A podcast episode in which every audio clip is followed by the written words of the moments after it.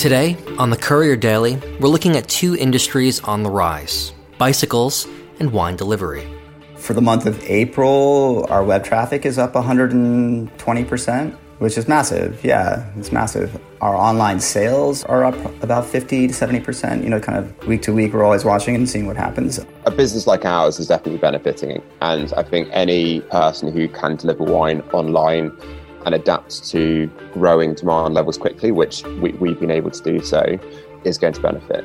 I'm Daniel Giacopelli. It's the 21st of April, and this is the Daily Podcast from Courier. We're talking with small business owners all over the world to find out how they're adapting and growing. And first up today, some good news out of Germany, a country that's been pretty roundly praised for how it's handled its response to the pandemic.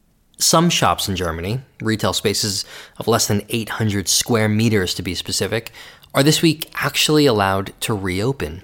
Well, on the line now from Berlin with more is journalist and courier contributor Miriam Partington. And uh, Miriam, what's actually been announced over there and how does it affect small businesses? Germany is actually one of the first nations that's actually taking steps to relax lockdown measures.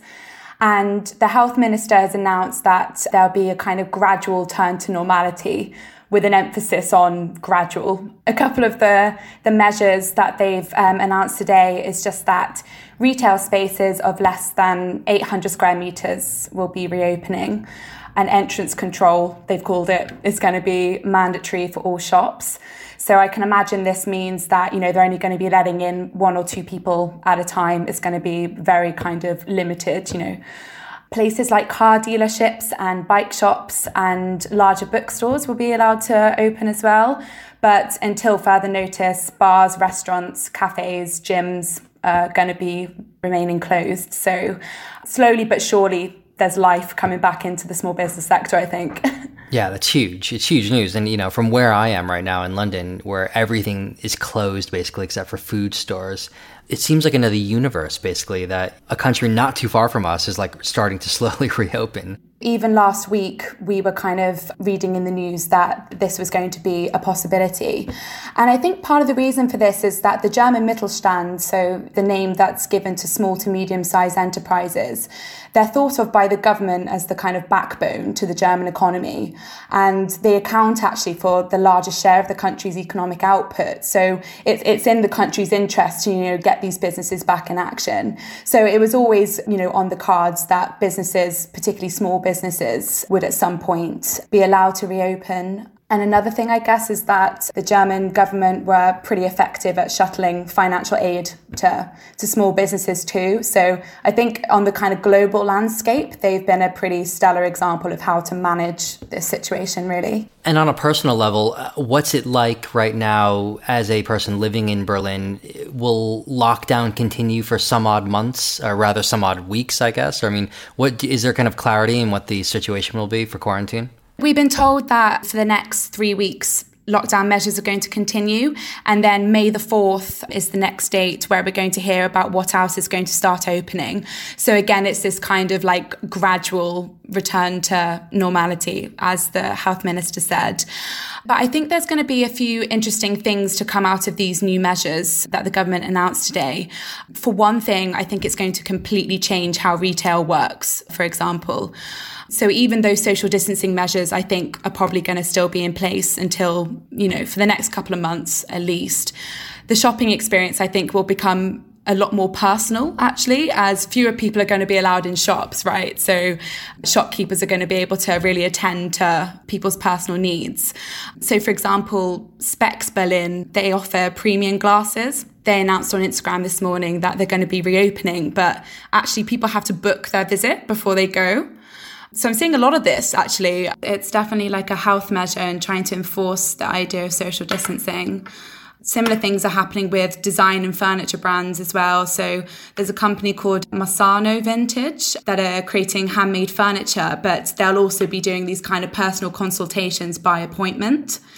So I think this is just going to fundamentally change the shopping experience because it's not going to be spontaneous anymore, right? Like if you're having to book a consultation, you can't just kind of wander by a store and, and pop in. That's not going to be allowed anymore. Next up, we're off to Los Angeles to look at the bicycle industry with the owner of a local brand. Adam McDermott is the founder of Linus Bikes, which makes French style city bikes and accessories. They've got a store in Venice on Lincoln Boulevard, and they sell the bikes all over the US. And Adam, I know the bicycle market has been affected by COVID, but actually it's been almost in a positive way in that more people are taking up riding. Yeah, it's interesting. I mean, we actually launched Linus in the last recession in 2007. And we saw sort of from the introduction of the brand, because our, our position in the market is more focused on transportation. Traditionally in the US, just quickly, there's, you know, so it's always been recreation or very casually used, like boardwalk. Bikes have rarely been seen as, a, as an option in transportation. So that was kind of the idea behind Linus to, to provide that bike. And I think in recessionary times where, where people are reevaluating and bikes became popular, and I think our, our timing was right for that. And we grew out of that recession. And then things got improved and the economy was doing great and it's kind of boom times. And bikes become less of an option or less of an interest, maybe because there's so much choice. In my own life, you know, you have to schedule time to read a book now there's just more time and i think people are coming back to bicycles. And, and i don't know if there's any parallel between the last recession and what kind of what we're experiencing now that people return to bicycles but definitely judging by our web traffic there's there's renewed interest in cycling. Yeah i imagine a lot of people though don't want to go on a bike in a bike share program or scheme because of maybe not so hygienic. I mean somebody touched it five minutes before you right? Yeah it's the communal aspect definitely. And i mean just los angeles and our own community here there's just hardly any cars on the street. In normal times, people are the streets are crowded and people are driving very aggressively, and now it's quiet and there's lots of space and it feels safe to do. So that's definitely impacted it. So how's business been for you? I mean, let's crack open your uh, e-commerce and your your bank account. I mean, how how are sales been in the past couple um, weeks? We're cautiously optimistic, but you know, for the month of April, our web traffic is up 120 percent which is massive. Yeah, it's massive. Our online sales are up about 50 to 70%, you know, kind of week to week. We're always watching and seeing what happens. There's so many sides to this thing. So when this all broke out, we did see some of our stores closing. We're, so we're primarily a wholesaler. We do have our own retail location, and we also have e-com. You have a store on Lincoln Boulevard in Venice. Is that closed right now, or is it open? We're open. We're kind of reduced hours, and we have like sort of a method of being able to serve our customers. With like they they wait outside, and there's only one customer at a time, and it's mostly appointment only. Initially, and I think stores just didn't know how to deal with it, and there was a, there were some immediate closures. We saw about twenty percent of our stores close immediately. Uh, since then, another 10% have reopened, so it isn't a lot. You know, we, we're still, our wholesale business is fairly intact. Stores have found a way to navigate this crisis, whether it's like reduced hours, less staff, curbside pickup, even delivery, just reducing the amount of people in enclosed space. So our wholesale business is actually, and I think a lot of the stores are kind of experiencing the same thing. There's renewed interest in cycling, and it's not coming from the athletes, the people who are going to ride no matter what, you know, rain or shine. It's really like the sort of recreational user who, who left cycling for a while. So you see a lot of families coming in. You see a lot of purchases that are not the high end purchase, but they're kind of that mid, I need a bike to ride around, which is good for the industry because it's generally a new customer. You know, it's not it's not the endemic athlete who just has multiple bikes and probably isn't going to add much more to the industry. That that was always our position. And on a personal level, have you changed your daily routine, how you go about things, your stress management? I mean, I know you have a family. We're sheltered here. Thankfully, we're in Los Angeles, so uh, we have a bit of space. It's not like being in, in New York and some of our friends that are there. That it's I think it's, it's much harder. You know, we have a bit of a yard that we can be outside in, and at the same time, we're you know we, we're working through this and trying to find the space to work I think one of the significant things that I see and that we're doing is kind of towards the end of the day here, we'll take a bike ride or we'll go for a walk in, in our neighborhood. It's kind of amazing to me how many people are just kind of out for a stroll, which is like they just didn't have the time, you know, whether they're like running off to like a workout class or to some after school soccer practice or their lives were just so busy. People's lives were so busy, and now like you just see them actually just like kind of being outside and just walking. And finally, how's the wine industry doing right now? From winemakers to wine sellers, and what brands are adapting in interesting ways? Well, Josh Lakovic is founder of The Wine List. That's thewinelist.net. a brand new monthly wine delivery startup that sends hand picked wine bottles, along with tasting and learning cards, to your door. The company, based in London, has seen a really big uptick in sales since the lockdown began. Josh is on the line now. And Josh, I wondered if you could give a bit of an update on the wine industry in general and how it's been coping during the crisis. I think it'll be difficult to kind of put a definite answer to that until we see what kind of trade numbers look like six months from now. But from where I see it, large, the kind of restaurant and bar side of the trade is still the most significant part of the buying market. The bottles of wine which are sold, which make up the vast majority of, say, supermarket sales, are at the kind of five or six pounds end of the market, where there's least margin for everyone involved. The restaurant trade is kind of responsible for buying a lot of the high value stuff, and they've obviously, for the most part, had to shut down. And you know, the kind of reports about what the future looks like now means that pubs and restaurants are likely to be the last places to reopen when lockdown gets lifted. It looks like there's going to be huge levels of disruption from that part of the trade from now onwards. And so you've kind of got one of your big buying arms completely kind of either gone overnight or having to heavily adapt. And we'll go into some people, you know, adapting well uh, in a minute. And you know, the conversations I have with the importers we work with, for them, the people who are online like ourselves, have definitely increased, but it's not enough to kind of offset the hit they felt from not supplying the restaurant trade. So that kind of that talks about kind of a small part of it, which is the restaurant and the kind of high end part in focus. Yeah, and I know my question's a bit incredibly broad because there's winemakers and people who make the wine, there's importers and exporters, there's wine shops that sell the wine, there's e-commerce that sell the wine as well, and you know you could probably name a hundred other people within that chain as well, each of whom is probably affected differently. Yeah, exactly. And yeah, you know, wine is the UK's most popular alcoholic drink, which always surprises people. Think people think it's going to be beer. Over half the population drink it at least once a month. Usually, I imagine that's gone up slightly in the last month as a kind of percentage and frequency term. From a winemaker perspective, I guess they're in a reasonably good position that a lot of the, you know, especially kind of lots of vineyards which we buy from are very small operations. You know, they're probably either family teams or kind of very small teams it's outdoor work a lot of the time. And so able to kind of make wine, even in kind of parts of Italy where there were kind of very heavy lockdowns early on.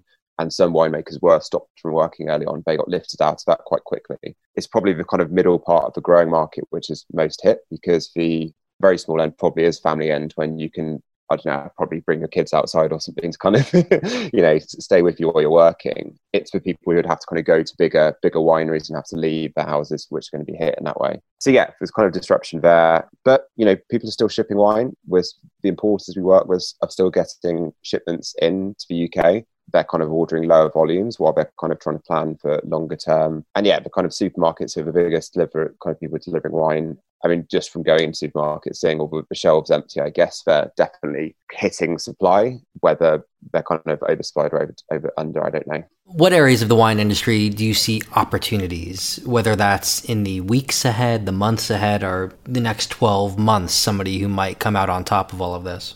A business like ours is definitely benefiting, and I think any person who can deliver wine online and adapt to growing demand levels quickly, which we, we've been able to do so, is going to benefit. You know, I know that all the other wine boxes and e-commerce places are doing well. Naked Wines, who are basically the biggest in this kind of bracket, you know, they did 500 million in trading last year. They turned off their new customers, which was great for us when, when that happened because we kind of could take advantage of that. And why did they do that? But it said they couldn't meet the demand. They've since turned it back on but there's definitely been the fact we're kind of the fact we're less than a year old we've been able to adapt very very quickly into operationally and in terms of marketing which is which has been great what about small bottle shops and like your neighborhood local wine store? I mean, there's one near me, literally five seconds away from my front door. We went yesterday, bought a couple bottles of delicious natural wine. Will those guys see an uptick that's sustained, you know, for months because people are rediscovering their local shops now. Maybe they're not going to a large supermarket. Yeah, so I live in between Camberwell and Peckham in South London, and near me there's Peckham Cellars, which is a wine bar. They're kind of you know less than six months old. They've started doing home deliveries within certain postcodes. Quite a few of the other bottle shops around me kind of doing the same things. Hop Burns and Black, they're doing that as well. The Camberwell Arms, which is a gastropub, they've started selling their wines and their spirits, and so certain brands within wine and that kind of local brands are adapting really, really well and seeing it as an opportunity to probably have better relationships with their customers because the people who are running these places are talking to their customers now, which they weren't doing before as much. Broadly speaking, kind of delivering kind of great service. Whether that's, you know, I, I can't imagine that the kind of revenue makes up for 100 people in a restaurant every Friday and Saturday night, but it's plugging a gap for them and probably kind of embedding the kind of brand locally a bit more as well. And are there any brands that you've been following that are adapting to the situation in an interesting or profitable way? Locally, and yeah, this is a very local example, but Peckham Cellars are doing very well at that. They kind of switched almost two days after lockdown started, saying we're going to do deliveries uh, from now on, and started kind of just getting a van and driving around to doing that. I think there's there's kind of wine I guess they're kind of source of influencers. There's quite a big wine Instagram community, and there's definitely been a kind of switch in content types. A lot of these people might have done corporate tastings before, or they might have been kind of consultants for kind of smaller restaurants and stuff, which maybe don't have sommeliers. And a lot of those types of influencers now are switching to being kind of IGTV stuff. There's like a huge switch to content in that way and a much bigger output of content. So much so there's also been a bit of a backlash now against how much IGTV stuff for us. In what sense? In in the wine world or generally? Yeah, in the wine world. Somebody called Ruth Ruth Spivey, who she runs Wine Car Boots, which is a kind of they usually happen in King's Cross a few times a year. Winemakers come and sell wines out of car boot. It's a really fun day. She kind of tweeted something like, "Can we nominate people to stop doing IGTV videos?" Which I think kind of when when I open up Instagram now and I follow a lot of people in the wine trade, there's probably kind of like 20 different IGTVs going on at any time in the evening. Definitely had a backlash so far. My special thanks to Josh Lakovic, Adam McDermott, and Miriam Partington for today's show. If you like the show, make sure to subscribe, rate, and review it on Apple Podcasts. And make sure to send me any business questions you want answered as well. We might be able to feature it on an upcoming show. Just record your question in audio format and email it to me at daniel at couriermedia.co. As ever, sign up to our email newsletter, The Courier Weekly, as well, for more stories of pivoting, adapting, surviving, and growing. That's at couriermedia.co slash sign up. I'm Daniel Giacopelli. The Courier Daily's back again on Wednesday.